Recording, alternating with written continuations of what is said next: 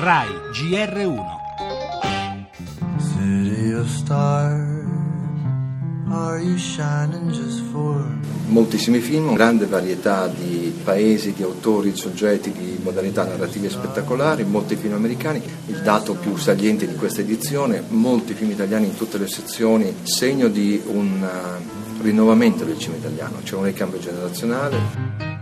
E tornano al Lido le star hollywoodiane in massa, su tutti loro, Jane Fonda e Robert Redford, leoni alla carriera di quest'anno.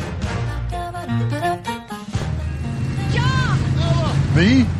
Going somewhere without you?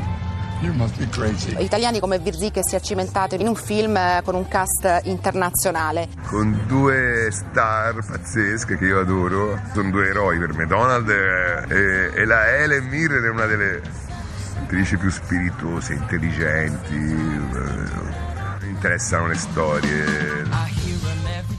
E le storie e le stelle che alimentano i sogni sul grande schermo non mancheranno di certo al Lido fino al 9 settembre la casa della Mostra del Cinema di Venezia. Questa sera si alza il sipario sulla 74esima edizione all'insegna, avete sentito anche il direttore artistico della rassegna Alberto Barbera, delle star internazionali ma anche dei registi italiani con un poker di candidature nostrane al Leone d'Oro. In primo piano nel GR1 delle 8 l'escalation di tensione provocata dalla Corea del Nord con il lancio di un missile su Tokyo. Stati Uniti e Giappone avvertono pronti a fermare Pyongyang in qualsiasi modo. Vi aggiorneremo anche su quanto sta accadendo in Texas a seguito della devastazione di Harvey. Trump parla di disastro epico e i morti salgono a 18. Lotta alla povertà. Da gennaio parte il reddito di inclusione, un assegno fino a 490 euro per 500.000 famiglie. Attacca l'opposizione, solo propaganda. Migranti, Minniti difende la linea del governo sui flussi, scelte necessarie, dice, a rischio la tenuta sociale del paese.